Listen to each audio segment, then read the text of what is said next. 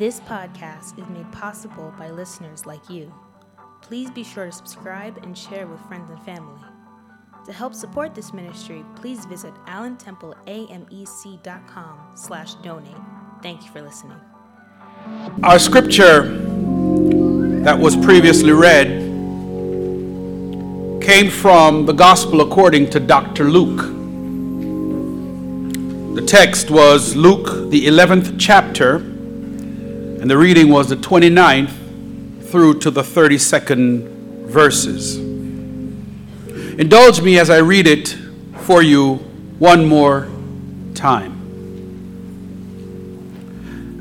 As the crowds were increasing, he began to say, This generation is a wicked generation. It seeks for a sign, and yet no sign will be given to it but the sign of Jonah. For just as Jonah became a sign to the Ninevites, so will the Son of Man be to this generation. The queen of the south will rise up with the men of this generation at the judgment and condemn them because she came from the ends of the earth to hear the wisdom of Solomon. And behold, something greater than Solomon is here. The men of Nineveh will stand up with this generation at the judgment and condemn it because they repented at the preaching of Jonah. And behold, something greater than Jonah is here. On Saturday, August 26, 2023, at a Dollar General store in a predominantly black neighborhood of Jacksonville, Florida, a white man wearing a mask fired a weapon emblazoned with a swastika thereby taking and claiming the lives of three black people, namely 52 year old Angela Michelle Carr, 19 year old Anolt Joseph Laguerre, and 29 year old Jerrald Gallion. The store where the shooting took place is near the Edward Waters University, a historically black AME school with about a thousand students. The reports are that the school said the man was spotted on campus by a security guard shortly before the shootings, and he was asked to identify himself and thus refused. He was then seen putting on his bullet resistant vest and mask before driving away. After he had done the shooting, the shooter, who had also posted racist writings, killed himself. There's no question the killings were racially motivated, the sheriff told CNN. The killer was armed with an AR 15 style rifle and a handgun, which were both legally purchased. And he, the gunman, hated blacks and hated just about everyone that wasn't white. The sheriff said he made that very clear.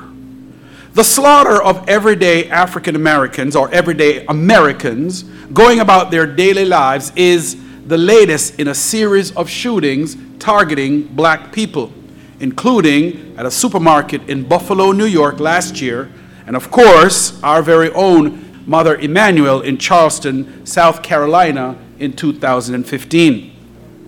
I've heard it said in the news media that since the advent of the Trump era, something evil has been unleashed in the United States of America to the point where extremist white supremacists seem to have a license to now be targeting black people. Well, my position is that they never stopped targeting black people. It is only now appearing more common because of social media and video. Black people have always been the target of racial animus since the very founding of this nation. And generation after generation, the problem of violence against black people has not gotten better. it just it's just being prosecuted a little more. I honestly don't know what it's going to take for this issue of violence targeting black people to stop. However, until something substantive is done in this generation, we have to learn how to survive with this evil in what I have aptly titled today's message The Belly of the Beast. The Belly of the Beast. Let us pray. Father, in the name of Jesus Christ, we are living in difficult times, not just for people of color, but for people in general. Something is dreadfully wrong, but we need a word from you, Lord. So speak through your preacher, for I know what I have prepared, but it's only what you have to say, Lord, that truly matters. Your people have come and assembled at this table. Now, bread of heaven, feed us till we want no more. This we pray. In Jesus' name, amen. In our daughter's freshman year at Spelman College, we sat in the sisters' chapel for orientation. And during one of the presentations, the following was said about all of us, but especially to every young lady that was coming into the school. This is what was said Each child that is born a morning star rises and sings to the universe who we are. Each child that is born, a morning star rises and sings to the universe who we are. I remember thinking at the time that that was one of the most beautiful sentiments I'd ever heard because while we were thinking about our daughter in the moment, those words expressed a dignity inherent in all of us as human beings because we were created intentionally by a God who wanted us to reflect His glory in the world. Yeah. The words were clear and I believed them. Each child that is born, a morning star rises and sings to the universe who we are. But no sooner had those sentiments been uttered, came another statement that took me out of my utopian bliss, bringing me back into the stark reality of the present. That statement was HBCUs, or historically black colleges and universities, are often seen as places of refuge, but in actuality are the epicenter of the belly of the beast. I thought that was an odd thing for them to say, but based on the experience of the college administrators, they were not and could not try to raise and educate our children in an environment of delusion where just because you believe you have made it this far, that you have arrived, or that you are exempt from the forces that would seek to destroy you. Not because you made it into a prestigious college. Not because you were able to climb out of poverty and made a better life for yourself. Not because you have a job and you may be earning a decent living. Not because you are not like those that you see on TV getting arrested. Not because you are not the victim of some kind of police misconduct. Not because you dress well or not because you are not like all them others does it mean you are exempt from the abuses and the afflictions that come with a culture and a society that is antagonistic to everything black and every kind of black achievement and black excellence. Yeah. No. You are not exempt in much the same way that COVID 19 and all its variants does not discriminate in who it infects. Hmm. Yes, a morning star rises and announces to the universe who you are. But that same announcement also alerts our enemy that you are here. And that enemy roams around like a roaring lion, seeking whom he may devour. And for every one of us, especially people of color who have been working hard to try to live up to our faith, our hopes, and our dreams and aspirations with dignity and honor, welcome to the belly of the beast. Our text in Luke, the 29th chapter, begins with Jesus saying, as the crowds were increasing, he began to say, This generation is a wicked generation. That's what Jesus says. It is a very troubling thing, I find, for Jesus to begin his sermon by calling out the people who were in attendance at his preaching conference. Jesus did not mince his words, nor make any kind of appeasement to the increasing crowds simply because they paid their conference dues or their tithes or their offerings in support of the ministry. Jesus didn't care.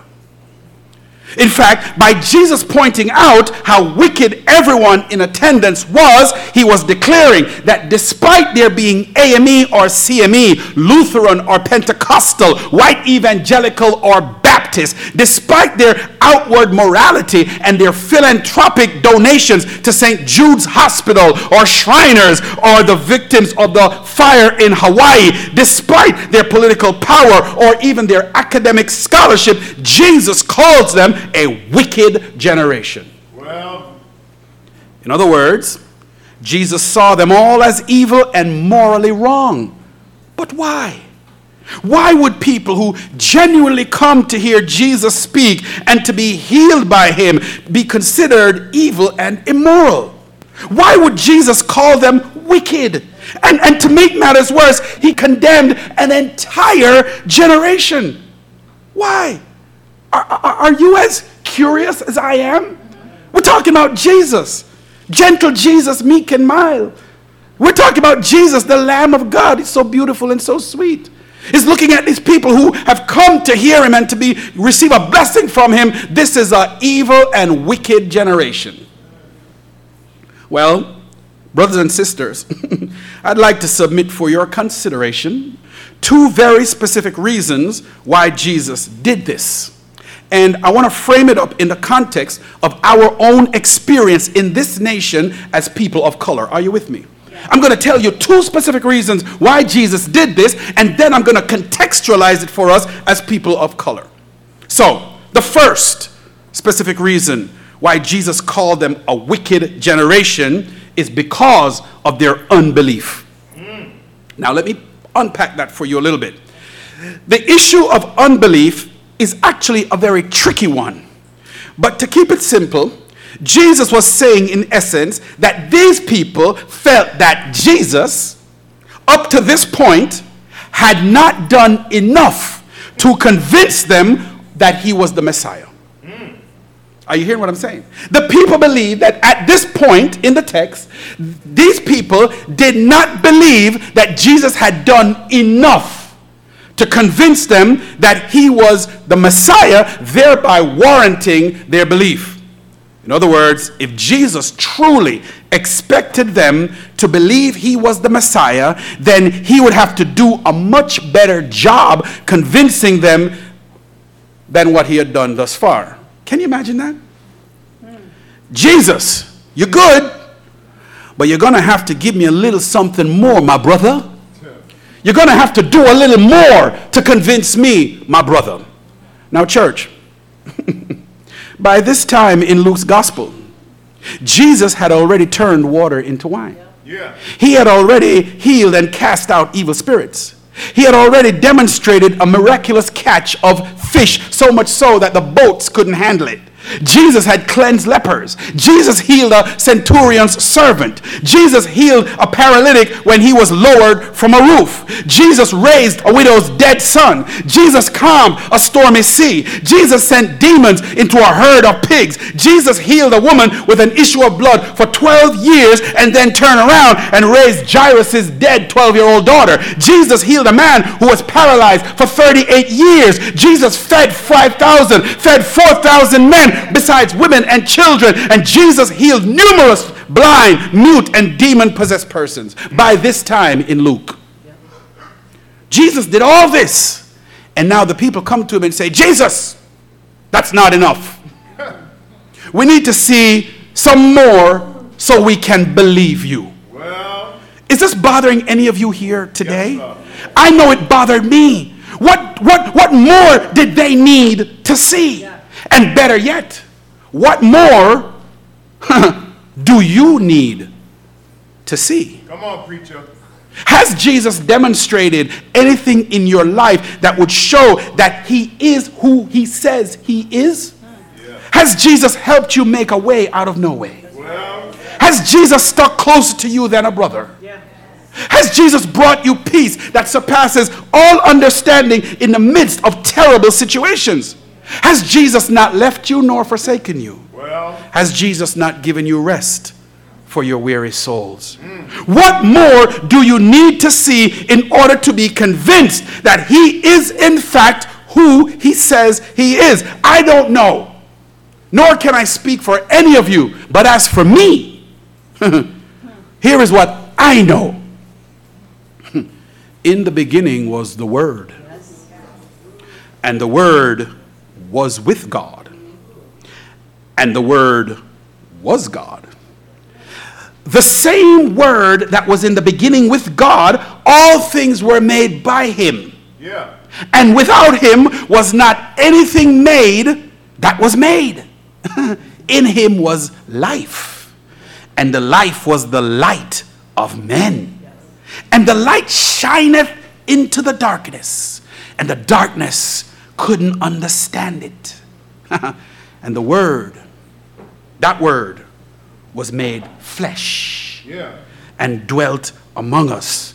And we beheld his glory, the glory as of the only begotten of the Father, full of grace and truth. I'm talking about Jesus. He was there from the beginning, yeah. and he will be there in the end. I don't know what you need to see, but as for me, I need no other argument. I need no other evidence. I need no other sign, for it is indeed a wicked, evil, and adulterous generation that seeks after a sign. And Jesus called them wicked Yeah. because they needed to see more in order to believe that he was who he said he was. That's the first reason. When you see something before your eyes and you need more convincing, you need to know which generation you are of. The second specific reason, I believe, why Jesus called them a wicked generation is because they were unrepentant. Hmm. Let me unpack that one for you as well. It is one thing to not believe someone is who they say they are, but it's an entirely different thing to not believe what that someone is telling you. In other words, you might not be who you say you are, but is what you're telling me true? See? I don't need to necessarily believe that you are anything, but is what you're telling me true? You see, the people in Jesus' time kept pressing him to perform more and more miracles as a sign of his authority. And as I said before, they wanted the signs because they did not believe he was the Messiah, but they also did not believe his message. as a result, Jesus refused to give them any sign, but what he did do was to make a contrast between them and another generation.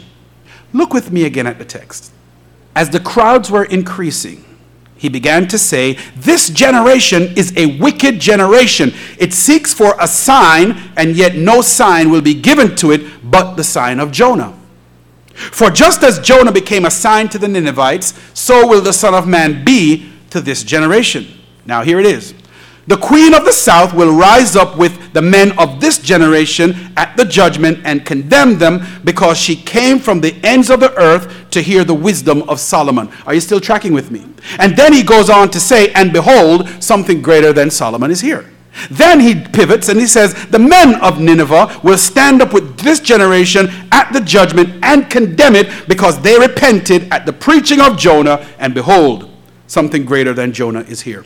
I've told you, church, and time after time, you have to pay attention to what Jesus says. When Jesus speaks, especially when he's responding to people, you have to listen carefully to what he's saying. He's not giving you words just because he likes to talk, he's not just telling you things just because he knows stuff. He's telling you words that are really the lifeblood of your very souls.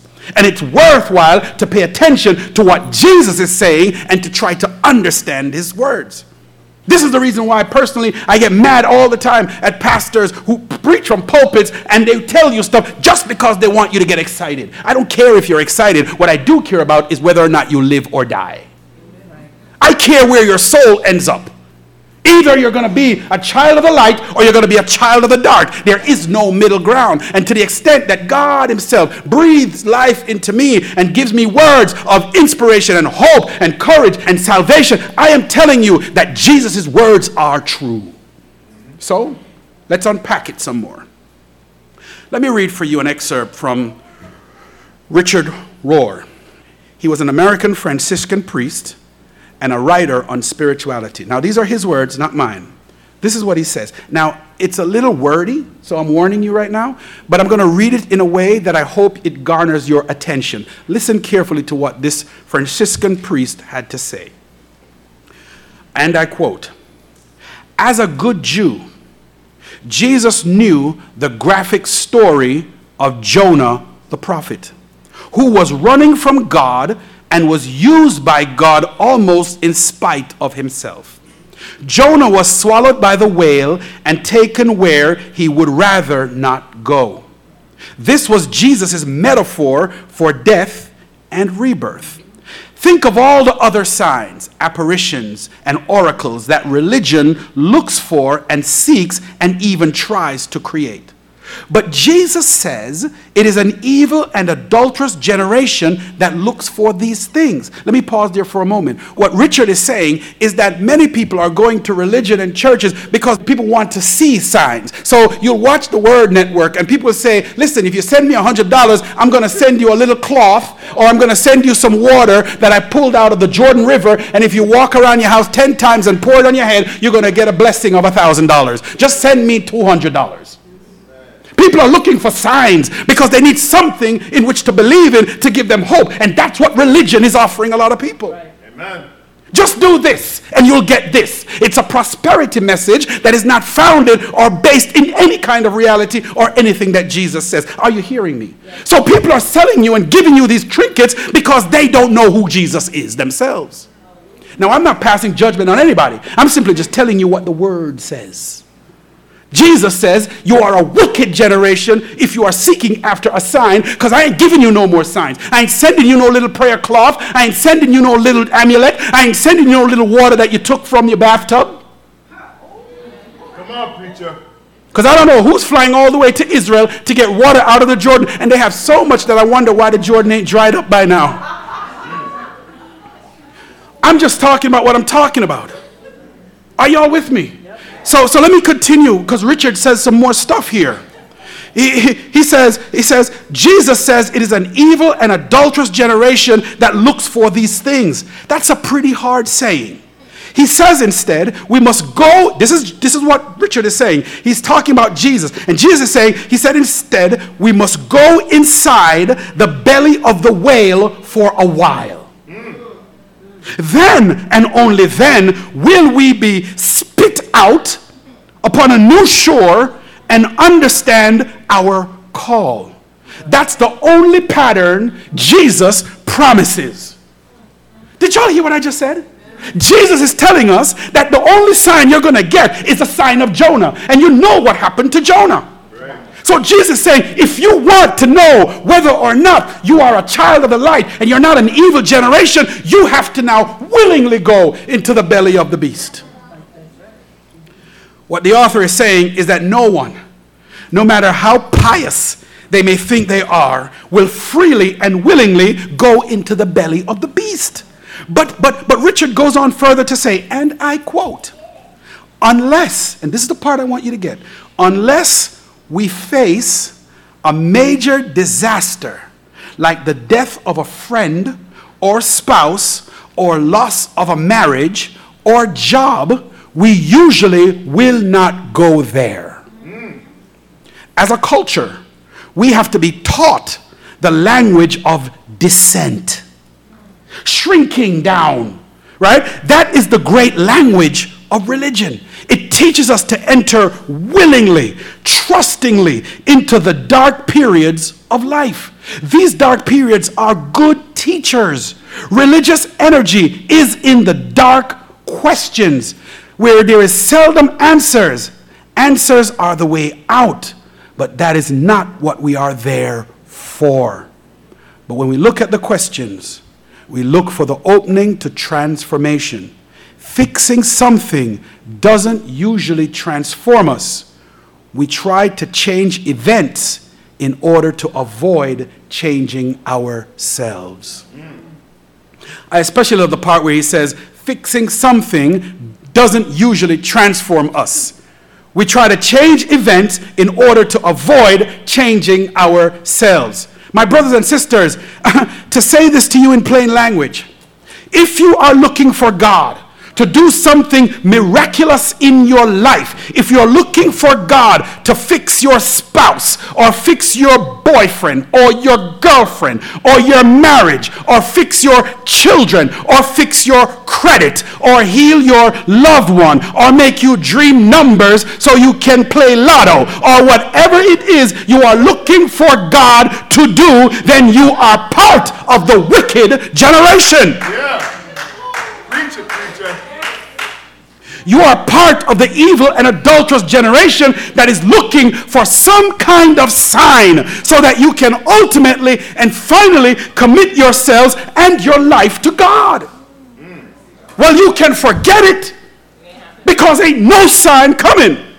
That's what Jesus said, not me. Jesus said, An evil and adulterous generation look for a sign, but no sign will be given except the sign of Jonah. That's what the text says. My job is just to unpack it. Furthermore, furthermore, here's the part. If you are still looking for any kind of sign to be convinced that Jesus is God or even to believe the message that he brings, then you will never repent. Never. And unless you repent and believe, you cannot and will not be saved.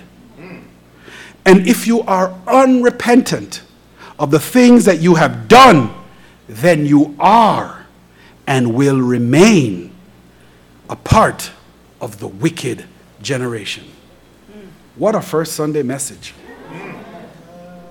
Can you learn to stay with the pains of life without answers, without conclusions, and on some days without meaning, and still be satisfied that Jesus Himself is who He says He is and that He is enough? Yeah. That, my brothers and sisters, is the dark and perilous path to which we are called and for how we are to live inside the belly of the beast. So, as I stated, for your consideration, the two very specific reasons why Jesus called them a wicked generation is because one, their unbelief in his identity, and two, their unrepentance after hearing his words. Now I'll frame this all up in the context of our own experience as people of color. Jesus made the statement this generation is a wicked generation. It seeks for a sign, and yet no sign will be given to it but the sign of Jonah. For just as Jonah became a sign to the Ninevites, so will the Son of Man be to this generation. Here are the two examples. The queen of the south will rise up with the men of this generation at the judgment and condemn them because she came from the ends of the earth to hear the wisdom and of Solomon, and behold, a greater than Solomon is here. That's the piece. A greater than Solomon is here. Then he pivots again. The men of Nineveh will stand up with this generation at the judgment and condemn it because they repented at the preaching of Jonah. And behold, here it is something greater than Jonah is here. In this text, Jesus used a sign of Jonah as an example that was given to the Ninevites, to that Ninevite generation. as I've shared with you before, Nineveh is a place of utter brutality. It was a place where the people were, in fact, savages and spent their whole lives conquering a people that were peaceful, minding their own business, and ain't trying to cause no trouble. In short, Nineveh, let me tell you about Nineveh, is a place and a consciousness that I have called the belly of the beast.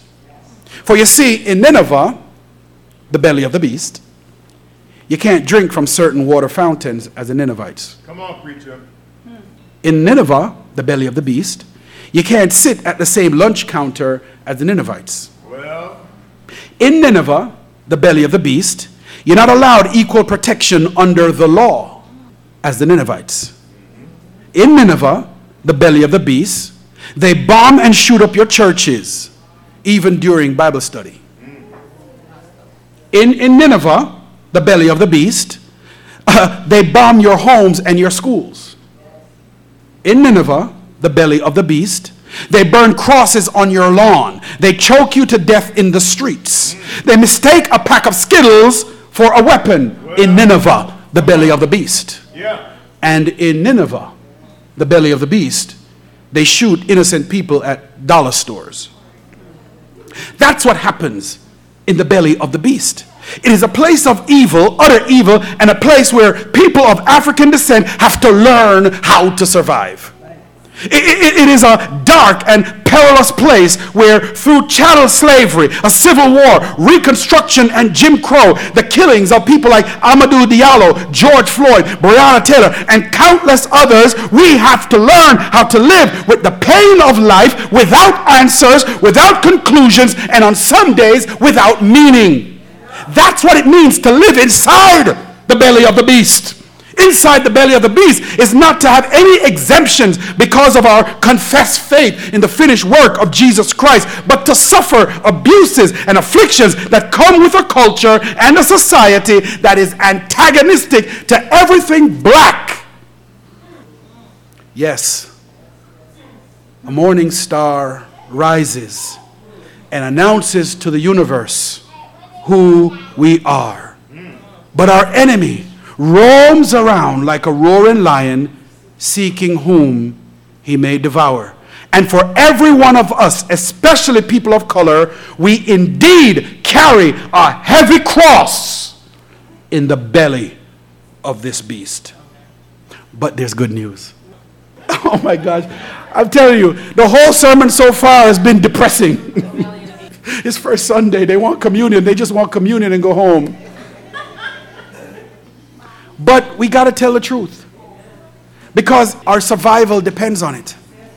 Because what happened to the dollar store people in Florida can happen the moment we leave here at any time in any place. And if you don't know that to be true, then guess what? You are delusional. Because we're living in the belly of the beast. Yeah. But there's good news. Come on. Tell you there's good news. And the good news, my brothers and sisters, is the example Jesus gives in the sign of Jonah. You see, I've been telling you that the only way you're surviving is to embrace the belly of the beast, to, to willingly go into the belly of the beast. Don't let your circumstances, a lost loved one, force you into that place of depression and despair. We're saying you go. That's what we're saying. You willingly go in there because in there is a place of learning. But there's a reason why we want you to do that. And here it is. When God sent Jonah to preach a message of repentance to the Ninevites, Jonah refused. Jonah was not going. Jonah wasn't having it. As a matter of fact, Jonah went in the opposite direction to a place called Tarshish. Jonah was not having it. And his refusal ended up sending him into the belly of a fish. Now, it, the, the text reads in the original language in a, that he went into a, a great fish, the belly of the beast, where he spent three days and three nights. But after that, he was rescued and God gave him back his life. Then Jonah went to Nineveh preaching a message of repentance. The people believed him and they were saved. But a greater than Jonah has come. Do you see the good news yet? You're not convinced. All right? Let me give you the other story. The queen of the south from the farthest ends of the earth came to see Solomon. Y'all know her, the Queen of Sheba, the sister. She came to see Solomon, not for him to prove his great wisdom. No, for she did not ask for any signs, but instead to listen to his words of wisdom and for what he had to say. Solomon was so wise that this woman would travel from so far just to hear the wisdom of Solomon. She didn't need a sign, she just needed to hear his words because Solomon was so wise. But a greater than Solomon is here. The third story. Now God sent his son, his only begotten son, a man born of a woman, to preach a message of the kingdom of God to a people of his generation. Yet instead, they beat him, they spat on him, they scourged him, and they flogged him. Then they pierced him, nails in his hands, nails in his feet, pierced in his side, could barely breathe, could have come down from the cross, yet he remained, standing in all of the price he paid. Sounds familiar? Yes, And his refusal to save himself sent him into the grave, into the belly of the beast, where he spent three days and three nights. But after that,